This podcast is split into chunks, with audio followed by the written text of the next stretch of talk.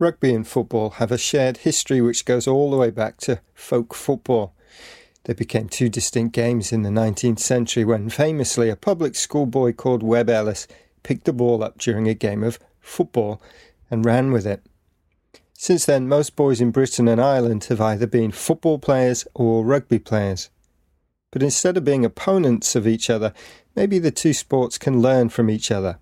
In this listening report, we wonder how football could be improved by looking at the sport of rugby, currently enjoying the limelight with the Rugby World Cup.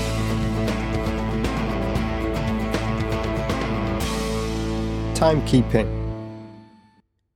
A lot of time is wasted in football when the ball goes out to play for a corner, a goal kick, or a throw in. Add to this stoppages for injuries and free kicks, and in the last World Cup in Brazil, it was found that the average time there was football being played in each match was 55 minutes. As a football match is 90 minutes long, that's 35 minutes lost.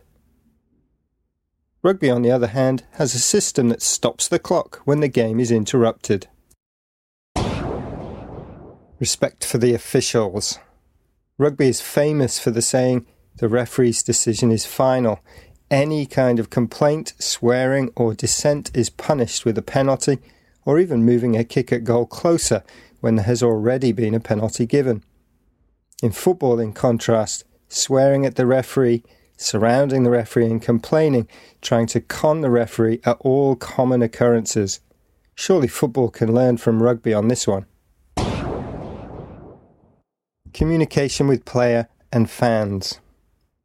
Many watching football games, fans, pundits, and players, are left confused as to why a referee made a decision.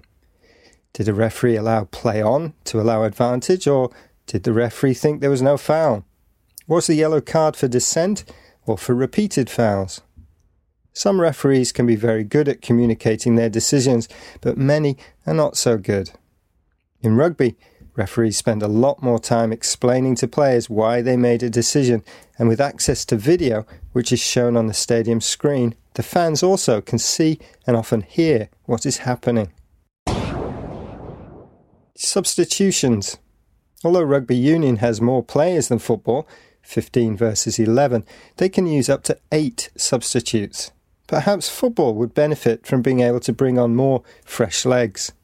After all, most people say the game has got faster and players need to be fitter than 10 or 20 years ago.